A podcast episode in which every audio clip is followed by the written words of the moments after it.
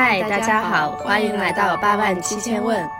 那这个是我们第二期播客了。大家好，我是主播水水，我是明明。我们这次更新稍微有点隔得久哈，因为一方面工作的确是最近比较忙，还有呢，嗯，其实。关于玄学的话题啊，也一期聊完之后，下一期具体聊什么，我们私下有的时候也会聊。对，那正好呢，我最近看了那部电影，就是还挺火的杨紫琼的啊，《妈的宇宙》什么什么信息呃讯息全宇宙瞬息全宇宙对瞬息全宇宙，因为其实本身我也是科幻电影的爱好者嘛，嗯，有的时候呢，我觉得不是经常有一个说法叫科学的尽头是玄学嘛，你是不是也说过这句话？嗯，我不是完全认同这句话，但是确实 大家都这么讲。主要是有的时候呢，因为科幻片也好，玄幻片也好，它有很多设定是蛮套路的嘛。比如说像这个《瞬息全宇宙》，在我看来它是一个励志片哈，但是它用用的那种是平行世界的那种宇宙。对，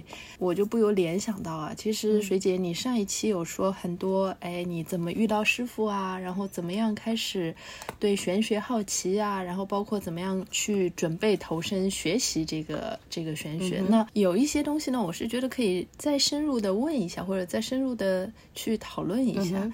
就比如说啊，嗯，师傅给你看了一些你的疑问，然后给了你一些回答。那这些回答呢？他可能在后面的时间里印证了一些。对，你说师傅能回答你这些问题，能通过你的八字和命理看出你将来，比如说你会遇到你的正缘，甚至在什么时候遇到正缘？你说命运这个事情，其实它是注定好的嘛，或者说是设定好的嘛？你看杨紫琼那个电影，我不知道你看了没有啊？它其实在它每一个宇宙里的故事线，对它的这个命运都是设定好的。嗯。嗯，我可能是这么理解的，因为说到命运的话，这两个东西既有它的很深的连结，但是我们同时要把它拆开来看，命是命，运是运。那当时呢，师傅，比如说啊，他说我农历二月以后会找到正缘，那我也是因为有了一个挑战心理，所以我真的去做了一些行动，做了一些努力。那之后我遇到了我的正缘。如果只单拿这一个例子来说的话，可能就是我印证了，我只要在我的后续的大运里面去做一些自我的修正、自我的调整，甚至一些努力，哎，它确实会触动这个当时原局里带的这个东西，就是本来八字里带的你的这个命。你也认为，比如说你这个正缘其实就是命中注定的嘛？因为你命里其实是有这个人存在的。嗯，可以这么理解。那如果说我们每一个人出生的时候，你出生年月日都是定的，比较有道行的师傅，他可以通过这样的方式，然后去看到你的命里会有什么，然后不会有什么。我们不是有一句老话叫“命里有时终须有，命里无时莫强求”嘛？那我们个人就不需要努力了啊！我知道你虽然当中师傅叫你要去行动，你也去行动了。但是如果说你命命里没有的东西，是你行动了，它会又有吗？所以这个可能是我们不是太懂玄学的人，会对这个产生的最大的一个困惑。所以这里我们可能可以先聊一个故事，就是那个《了凡四训》。我不知道大家有没有看过这本书？没有。《了凡四训》呢是这么一个故事啊，简单来讲就是了凡他在年幼的时候呢丧父了，所以当时他妈妈就让他学习呃医学。但是后来他遇到一个大师，那个大师呢其实是北宋邵雍的弟子。邵雍其实很多学命理学的可能都知道。他相传是《梅花易书》的作者，他是当时的哲学家、理学家，所以呢，我们就可以可想而知，那个孔大师肯定是道行也蛮高深的。那他最后就是帮了凡算出来，你什么时候会考上功名？他是建议了凡是去走仕途的，因为他从他的八字里面看到他是适合走仕途，而不是学医。那什么时候考上功名啦？功名能考到第几名啦？什么时候会当上县长啦？甚至算到，哎，你什么时候就是五十三岁的时候，你寿终正寝，然后你命里面没有儿子，就这样一个。然后呢，了凡就就是后面去走的每一步，确实开始印证这个孔大师说的，他确实什么时候考上了功名，考到了第几名，什么时候当上了县长。那这个就导致他觉得，哎，那我干脆躺平吧，就反正我做什么努力，每一步都会印证我命里这个定数的东西。那我做什么可能就不不会去改变我当时的一个命。后来他就是也，但是他也没有停止他求学的脚步。最后呢，他在一个在南京的时候求学，遇到了一个云谷禅师，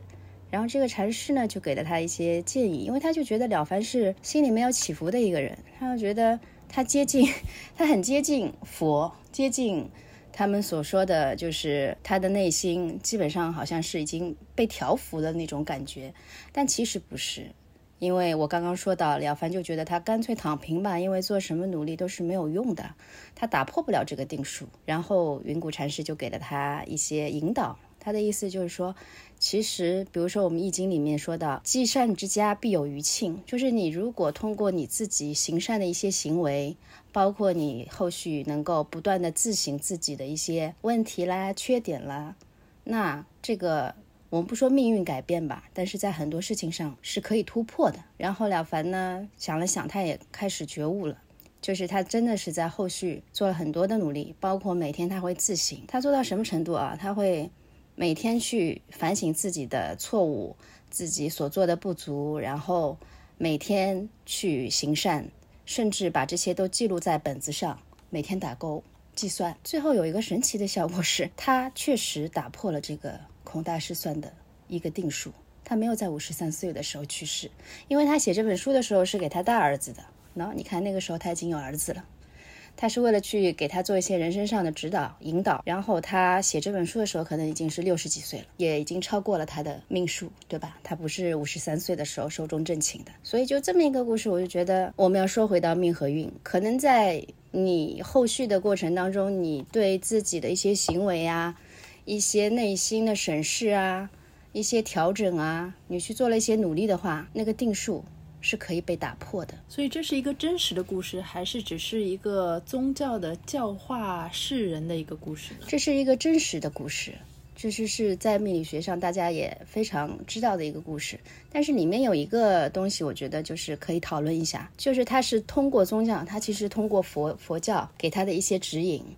他在这个上面去做了一些行为，做了一些调整，所以改变了他整一个后续的人生。对，这在我听起来这个故事啊，因为我也是第一次听这个故事，之前也没有看过这样的书。我是觉得这个更偏向于一种宗教教化世人的一个引人向善的这么一个呃指向性比较强的一个故事。对。但是它真的是一个呃历史上发生过的真实故事，是不是？这种真的是需要非常强的一些行动力，或者说是一些那个信念的力量，才能真的做到所谓的改变运呃改变命，可以这么理解。因为我们也在许多的案例中，就是看到过明明一手好牌却打得稀巴烂的，也是有的。这就可能就是一个反面的例子了。就比如说你本身，我们有过这样的案例，本身这个人的命造，就是他原本的这个八字看出来他的各方面性格呀，或者说家庭的那个关系啊，家庭的底子啊，包括他后续能够发展的一些走向都是比较好的，但是最后没有走好。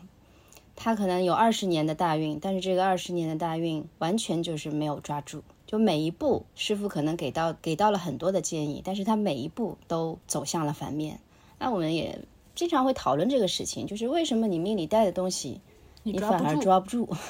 然后我们会谈到，可能是因为认知，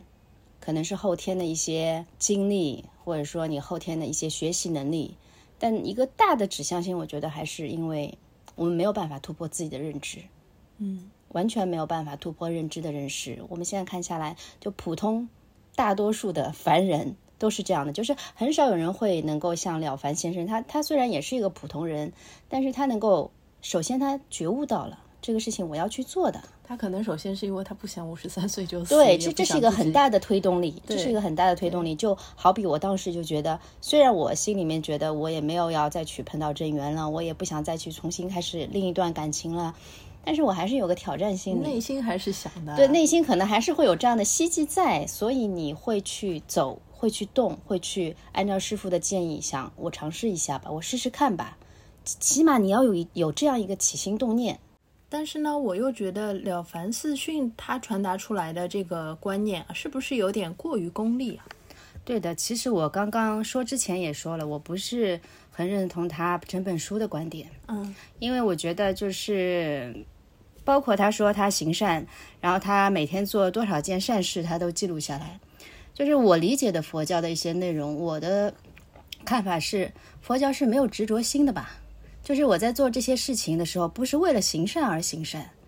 然后我们都知道佛教里有一个因果的这么一个说法嘛，它其实通过做善事，可能是触发了某些因，然后得到了一些果，嗯，所以说他就在他的命里边有了一些体现嘛。对，虽然我不是很很很想用因果去解释命理学上的一些事情，但是我觉得在他的这个故事里面，他正好用用到了宗教这个手段、这个方法。就是一个途径，对，是一个途径。但是对于每个人来说，他们适合他们的方法，他们能够找寻到的方法，可能都不是都不一样的。我本来通常以为，呃，命理它可能是通向宗教的一个路径，现在从这个故事看起来，有点像是宗教反而成为了通向命理的一个路径。我觉得这个是了凡袁了凡他的一个误用，你能懂我的意思吗？嗯，我知道，但是我也不认为就是命理跟宗教里面有所谓的因果关系，就是比如说命理不不不，我不是说命理跟宗教因有因果关系。我为什么刚才说了一段这个让我自己也思路很打结的话？因为我以前看过赛林格一本书，好像是呃弗兰尼和祖伊吧，啊，它里边它里边我不知道你看过没有，它里边有一段话是讲为什么人们要要要去祈祷，要去做礼拜。嗯。他说，其实人们内心深处都知道，并不是说我去礼拜了，我去祈祷了，我就可以拥有一个神明跟着我去帮我化解很多乱七八糟的事情。嗯嗯而其实人们去祈祷，去把那那段祷词读出来，它最关键的点是在那一刻，这个念祷词的人他拥有了神明一样的意识。我觉得那个时候看到这段话的时候，其实蛮触动我的。嗯就是他通过祷告这样的一个动作，他去把在一个特定的场合，他去念念这些祷告词，让让人们去向善，去、嗯去去更多发掘内心，去呃摒除一些恶念的这样的一个动作嘛。它其实就是相当于我们说的一个路径嘛，对，也有可能更接近神明的意识。但是你没有发现袁了凡的故事，就是了凡先生的故事，他把这个路径反过来用了。嗯他是希望自己能获得更好的命运，对所以说他通过宗教的途径，当然他做的都是好事啊，那整体来说也是好的，就是只不过说，呃，他的这种发善的心，还是回到我们说的目的性太强了。对，可能我们我们的理解来说，就是特别我也是这样觉得。可能我以前看我外婆什么的，他们也会家里供一个佛像，嗯哼，然后念念南无阿弥陀陀佛每天。但是你说他真的很了解佛教吗？很觉得这个神能够呃佛能够帮助到他吗？其实我觉得也未必。他只是觉得我心里的一些事情，他通过了这样一个特定的动作，哎可能释放掉了，对可能潜意识的提醒自己要去做做善事、啊，对，就是我要做一个好人，对啊对啊我我一定不能去做恶的事情。对是这样一个，就是很简单的。有很多人你去信佛也好，可能他的这个目的性的目的性的话，反而没有袁了凡这么强。我觉得啊，有可能，有可对能，，而且我也不觉得就是你要改变你的命运。只有这一个途径，或者说去用用宗教的方式，因为这里面会包含很多的东西。因为到现在为止，我看到的很多的案例，包括我自己的一些感受，我都觉得你要去改变，哪怕你当中的一个小的运势，可能你要做的努力不就不光光是什么我去信仰了一个东西。那话说回来，其实我们对普通人来讲，可能都就是对于像我们这一代也没有非常特别的信仰的这么一代人，说实话，命理也是我们比较功利的一个途径吧。就是就比如说像你在希望自己可以去解决一些情感上的问题啊，或者解决一些事业上的问题、生活上的问题，你会有一些求助的手段嘛？嗯，我不觉得就是所有的目的都是不好的，包括袁了凡他的目的也不是不好的，就是我要去改变我自己，或者说我弱的地方啊，我不足的地方啊，哦对，你这么一说，我明白我刚才一直在纠结困扰的是什么了，就是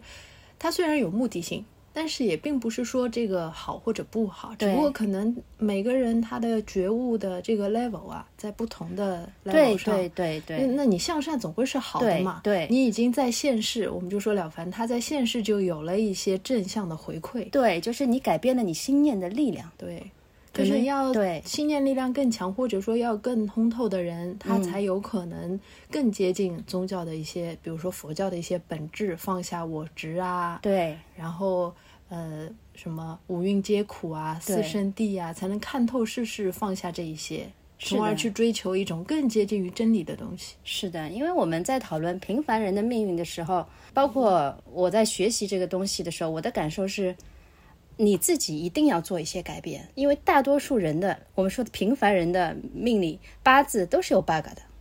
它都不是完善的，没有一个没有，甚至我觉得大富大贵的人，他也没有一个 perfect 的一个一个八字，就是你什么都。不用做，你只要按照你原来的路径行进就可以了。那么也没有所谓的原来的路径，因为如果你根本就没有接触过这个东西，你并不知道你的原原本的一些命运里到底带了什么，对不对？因为每个人可能他要去改善自己生活，或者说突破自己，他有 N 多种方法。只不过我接触到的是命理，我觉得命理只不过是你的一个出场说明书吧，可以这么说，就是你的一个人生地图。它并没有在里面写满所有的细节，就是今天你做了什么，你可以达到什么。那我天天问师傅都不能知道这些吗？而且我不觉得就是你你你可能也不会知道，也也不可能知道。就是关于这个东西的话，你要把它，你如果很依赖它，你天天的去依赖命理，你天天的问你的八字，你的流日是怎么样的，你流月是怎么样的，我觉得这个并不能解决你人生当中的难题，它是一个外在作用。那你的内在呢？就是你听到了建议，你动还是不动？你反省还是不反省？你有没有意识到自己应该去做出改变？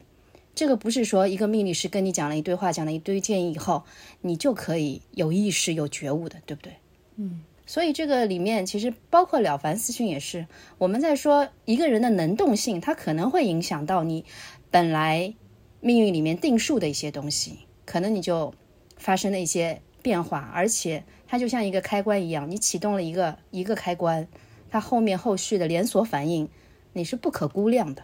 蝴蝶效应嘛。就有点类似于这种，其实有一点，如果还是说回宗教的，就佛教的因果嘛，嗯你可能在哪里种了一个因，嗯，就会影响到后面一连串的果。对，而且我觉得因果这个东西。说的那个一点，脑洞大开一点。你在这个时空里是你的因，可能在另外一个时空里就是你的果。就像你刚刚提到的平行世界，这个平行世界里它可能是你的因，下一个平行世界里它可能就是你的果。这里可以，这里有点像我之前有看过另外一个科幻片，叫《彗星来的那一夜》。嗯就是它大大意是说，就是哈雷彗星经过地球的时候，然后把地球的磁场都扰乱了嘛。对，我看过。那平时那些就我们都已经塌缩了的可能性，嗯它在那个晚上同时出现了。所以说，呃，这些电影里的主角，他们就会同时发现非常多版本的自己，对，然后他们的最后那个女主女主角，她要去找一个最好版本的自己的世界去生活嘛。对，不过这个这个电影它跟因果没什么关系、啊，没关系。这个就有类似我刚刚说的运运里面，它是它其实是偶然性的，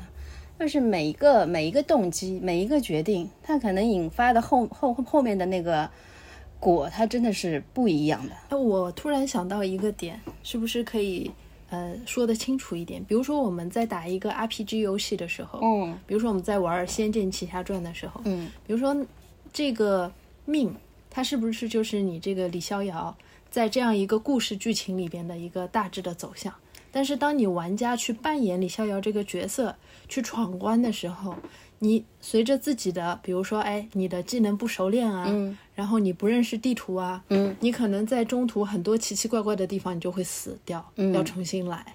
所以说，这种玩家自己去探索，然后用自己的方式去闯关、去走地图的方式，有没有一点像但是这个地图其实如果说把它理解成命的话，嗯。它当中的东西很多都是设定好的，比如说我走到哪里会碰到赵灵儿，嗯。我走到哪里会开一个宝箱，嗯，我走到哪里会打怪。对，但是问题是，如果说你自己的这个技能嗯。很强或者很弱，嗯，你可能这个怪这一局你就打不过去。对，就是我如果这么说的话，我觉得命就是你的人生地图，就是你这盘游戏的一个地图，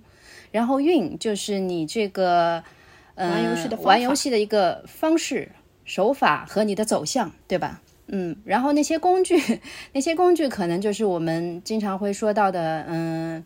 你你在游戏里可能是你的一些就是技能的 get，那在我们的人生当中也是，你你要你要走走完这一段人生，你也是要学习很多的技能，很多的知识。哎，那这样说来的话，比如说看命理这样一个，看八字这样一个技能啊，它是不是有点像作弊？比如说我看一下攻略啊，然后我知道哦这条路上有怪，我可能在我等级不够的时候，我先往另外一条路走，先避开这个怪，等我练级练够了，我再来打这个怪。我觉得并不是，我觉得就是你一个人对自己的一个人生，其实应该有一个规划，有一个计划，有一个了解。就很多人可能他是比较迷茫的，或者说他在某一个阶段他是迷茫的，到了一个阶段的时候，他开始会懂得去做一些计划，做一些规划。那命理学可能就是事先给到你一个，呃给到你一个让你更加了解自己的方式。但是你要理解为作弊呢，我觉得也了解自己还是就命理学是了解自己还是了解地图呢？我这样听下来，感觉是命理学，哪怕是我不能一上来通过命理学这个手段，嗯。一下子了解整一张大地图，哪里有怪哦，哪里有宝箱哦，哪里有高高级的武器哦，嗯。但是我可能可以知道我眼前这团路上是不是适合我，嗯是不是有危险，我需不需要先迂回的去躲避一下，嗯。就是他给我的感觉更加像是先了解环境，了解你跟这个环境之间的关系。对啊，因为我们说命理学其实一个大的作用就是让你趋吉趋吉避凶嘛。那所谓的趋吉避凶，就是首先你得非常了解你自己，对吧？那这个他在原局里这个八字里面，他就给了你一个能够了解自己的一个一个途径。因为你去看八字的时候，在我们的案例里面来看的话，你可能可以看到他透在外面的性格，就是他要表现给别人的性格，然后你又能看到他内在的性格。然后我会发现，所谓内在的性格，其实所谓的 B 面、C 面，每个人都有很多面，但有很多面，可能连这个人他自己本身都还不了解，哪怕活到三十几、四十几，都有这个可能性。那在了解自己、更加了解自己的情况下，我再把这个运势大运给你拿出来，然后它有一个走向性。大运是不是就相当于说我们现在生活的这个环境、这个世界？你的环境，你的环境，就你和你和这个社会环境对之之间的一些关系。那流年呢？流年又是这个大环境当中的一段时间内对的，大更环境具体更具体到流年、流月，甚至流日，其实都是可以看的。哦，但是其实一直看也不好吧？所以我刚刚就说了，你如果过分依赖这个东西，有很多时候，因为哪怕你有这样一个地图，对吧？你有一个这样的走向的一个指导，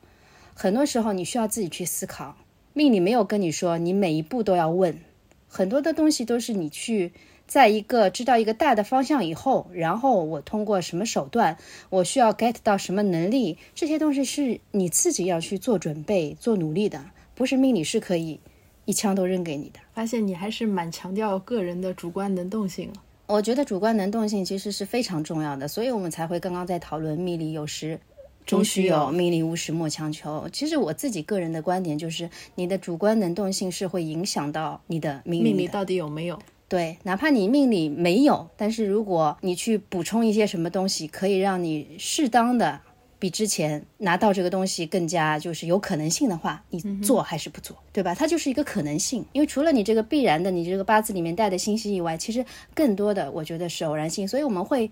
经常我们会就是大家聊天的时候，就我跟我师傅聊天的时候，我们经常会说，其实运势要比你原本的命格更加重要，因为里面可以掺杂很多你自己的能动性。逆天改命，这倒也没有上升到这么高的高度，因为我觉得所谓的逆天改命，就像我刚刚说的，普通人是很难做到的。你不要说普通人了，很多科幻电影里边都会有一个呃天选之子的设定，嗯然后他们基本上也没有办法逆天改命，就是哦。哪怕他一生下来就知道自己是天选之子，嗯。然后呢，比如说这个国家，然后这个种族会让他背负很沉重的命运，嗯他就刻意的往反方向去做，叛逆啊、挣脱啊，但是最终恰恰是这种叛逆和挣脱，让他走上了天选之子的这条道路。对，其实这个感觉也很很有宿命的感觉嘛。嗯呃，聊得有点开哈，我突然又想到另外一个，为什么我对这个话题感兴趣呢？是因为其实我还是多少有点宿命论者的这种嗯心态的。嗯我经常会有一种，其实大家大家应该知道叫 deja vu 这样的一个状态，嗯。就是你有的时候在做某一件事情或者在某一个情景里的时候，你会突然一下子觉得，哎，哎，这个是我做过的，对对对，这这件事情我要不就是梦见过，要不就是我预知过，嗯就是可能翻译过来是叫预知梦之类的吧。嗯嗯就是这一个场景，而且这个场景非常细微，它一一般不是一个大场景，嗯它一般是某一个动作或某一个时刻。嗯比如说，我前两天就发生了一个 deja vu 的嗯情况，嗯就是可能别人我们在外面吃饭嘛，别人给我拿了一个酒杯，嗯就是他把酒杯递给我的时候说了一句话，就那一个场景，一下子让我觉得，哎，这个场景我曾经经历过。嗯那这种其实我觉得啊，如果说我们觉得命是注定的，或者说你在时你这一生的时间线上，很多事情都是注定要发生的，或者说是已经既定了的，嗯你只不过刚刚走到了这个点上。嗯那这种这种 deja vu 的情况一再出现，就会让人有很强的宿命感。嗯，但是我觉得宿命感这个东西未必是坏事，就是呃，我觉得啊，孔子说过，就是君子要知天命。为什么要知天命？并不是说像比如说袁了凡，他没有遇遇到云谷禅师之前，我知道了我的天命，然后我就躺平了，然后我就消极了，我什么努力都不做。我觉得所谓的要知天命是，我知道我自己可能一生当中会遇到这些凶险，然后我知道可能一生当中我有这些，我有这些福祉，无论我发生什么，我都可以泰然处之。这个是要知天命的一个，我认为的比较好的，或者说对你有帮助的东西。就是我知道我天命，我无论再艰难险阻，我都知道这个东西会过去的。哎你说会不会，比如说我们平时接触到的一些，不管是哲学也好，宗教也好，它其实都是我们去成为更好的自己，或者说说的更加夸张一点，就是成为更高级文明的一种方式。嗯，我我其实是这么认为的。我觉得就像我们刚刚说的命理，可能它是一个地图，八字是一个地图，紫微斗数是一个地图，然后你有有很多的工具你可以去使用，对吧？对然后你拿到这些工具，那工具里面可能也包括很多的书籍啊什么的。我认为宗教也好，比如说易经也好，比如说我们本土的道教也好，或者说甚至其他的一些手段，它不是宗教，它是打开你心智、改变你心念力量的。这些可能是通通向另外一个高级文明的一个通道，它是一个通道。但是在你找到这条通道之前，你可能反过来看，你要拿到秘籍，你要拿到一些你自己要有这个觉对悟宝书，然后你在之前你要有觉悟，然后在觉悟之前，可能你遇到了很多的事情，让你想要去改变你的人生，打破你的认知。我觉得人生有意义的地方，我不知道大家怎么看。我认为我的人生比较有意思的地方，就是我在学习不断打破自己的认识、认知和打破自己的偏见，就是一个打破不破不立的一个关系。那有有的人可能会觉得这样不累吗？但是当你打破一件事情，成就另外一件事情的时候，你的感受是飞跃的，你知道吗？这种欣喜是，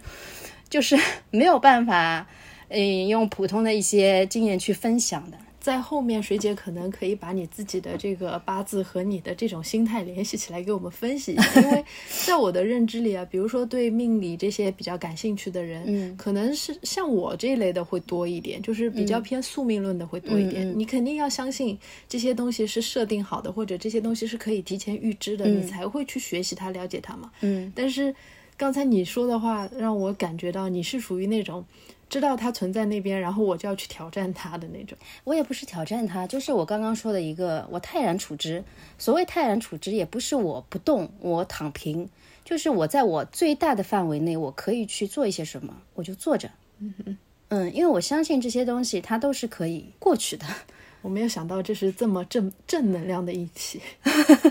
因为我一直就是说，在开始我就是遇到命理学的时候，其实上一期也在说，我后来怎么会去学习的。一个是因为我的好奇心引发的，另外是因为我有很多的机会去跟师傅聊，在聊的过程当中，可能开开开启了我一些，嗯，就是没有开启过的一些思考能力的部分，然后呢，也打开了脑洞。就更加的、更加宽的去看一些事情，或者说更加站在不同的角度去看一些事情，对维度多了一些。你突然发现，你有一天会可以站在一个第三者的角度去看待自己的事情，就是一个非常客观的角度去看待自己的事情。我觉得这些功能都是。科幻小说跟科幻电影提供给我的，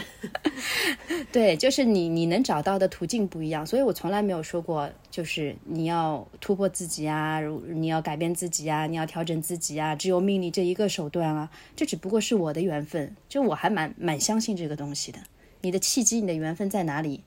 就大家都不可知。其实命理学它也有一点大数据的意思嘛，它其实有一个，它是一一种总结这种。客观对对，它可能是古人去呃总结了天文啊、地理啊，包括人啊很多的规律综合在一起的一门，你说哲学也好，科学也好，anyway 这不重要，但是它肯定是有一个数据统计作为基础的一个东西。嗯，虽然它不不完全是数据统计、大数据的统计，因为到现在为止，可能我自己还没有到道行很好，能够把一个人的八字看得很很明白，但是我都能够感受到这里面是。存在一部分灵性的东西，就是到现在为止我们没有办法解释的。那所谓的这个东西，其实我一直觉得，无论科学也好，哲学也好，人生也也好，你不不都是唯物的？你肯定是唯物跟唯心的结合。对对，这个我也很认同。其实修我们说修行也好，或者认知格物致知也好，对，并不是你把外界的一个东西研究透了，嗯，就代表你的认知水平、认知能力很高了。我觉得最终还是会有需要。回向内在的那一个对对对，就是你要内观，你要自省。我不觉得就是知识等于智慧，这是两个事情。就是你你是否能够意识到需要去打破，需要去建立新的高的维度，这都是你自己的选择，嗯，对吧？因为有些人觉得我这样就很好了，我不需要去做这些努力，也是 OK 的，这都是合理的。只不过有些人觉得我想要走到更高的地方，看到更多的维度。甚至脑洞再打开一点，就是你刚刚说的一些科幻的东西，都是可以值得被讨论的。所以，其实命里有时终须有，最终还是落脚点在一个你的认知维度的问题。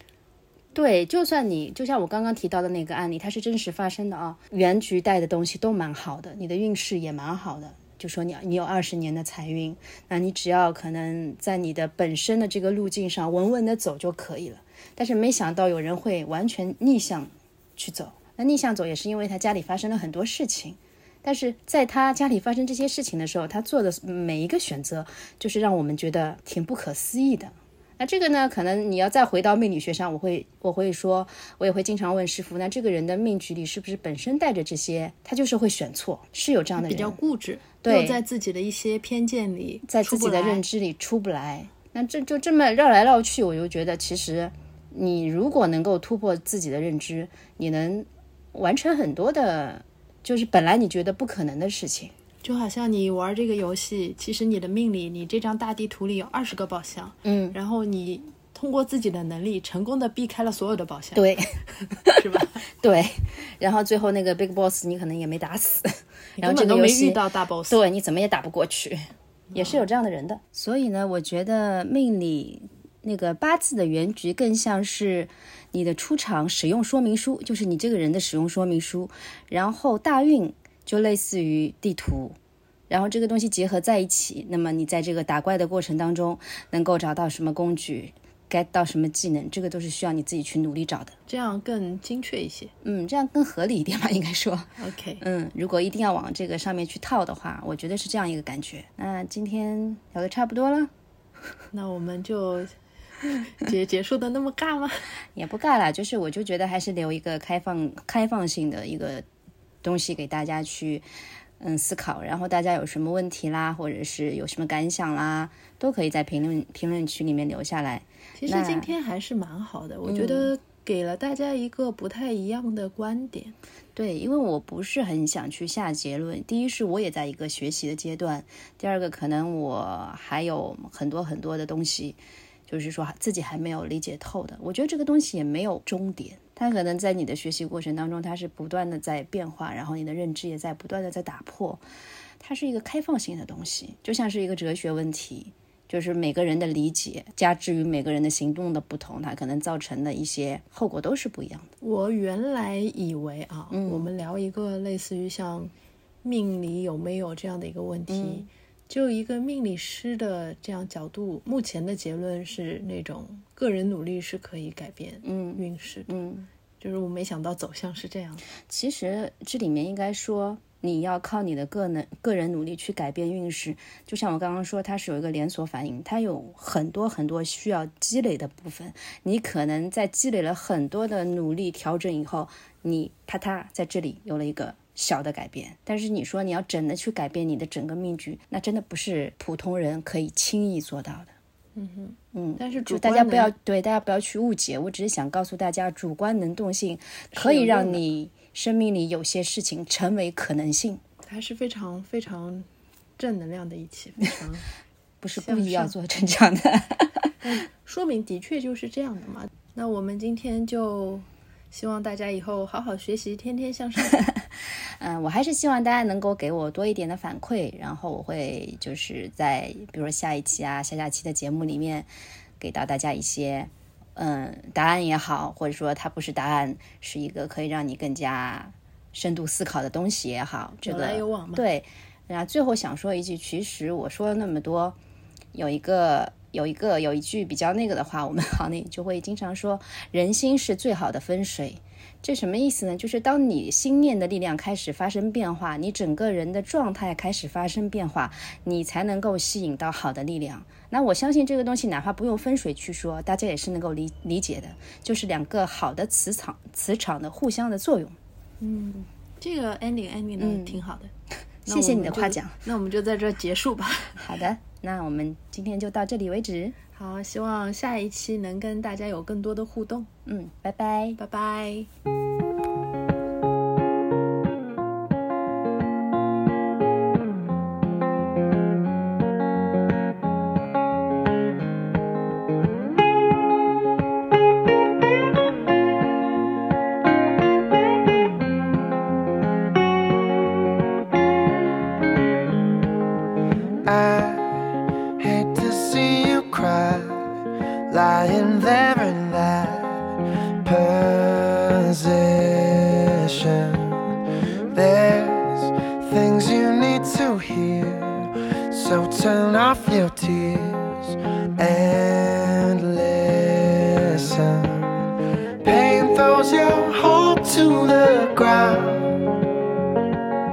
Love turns the whole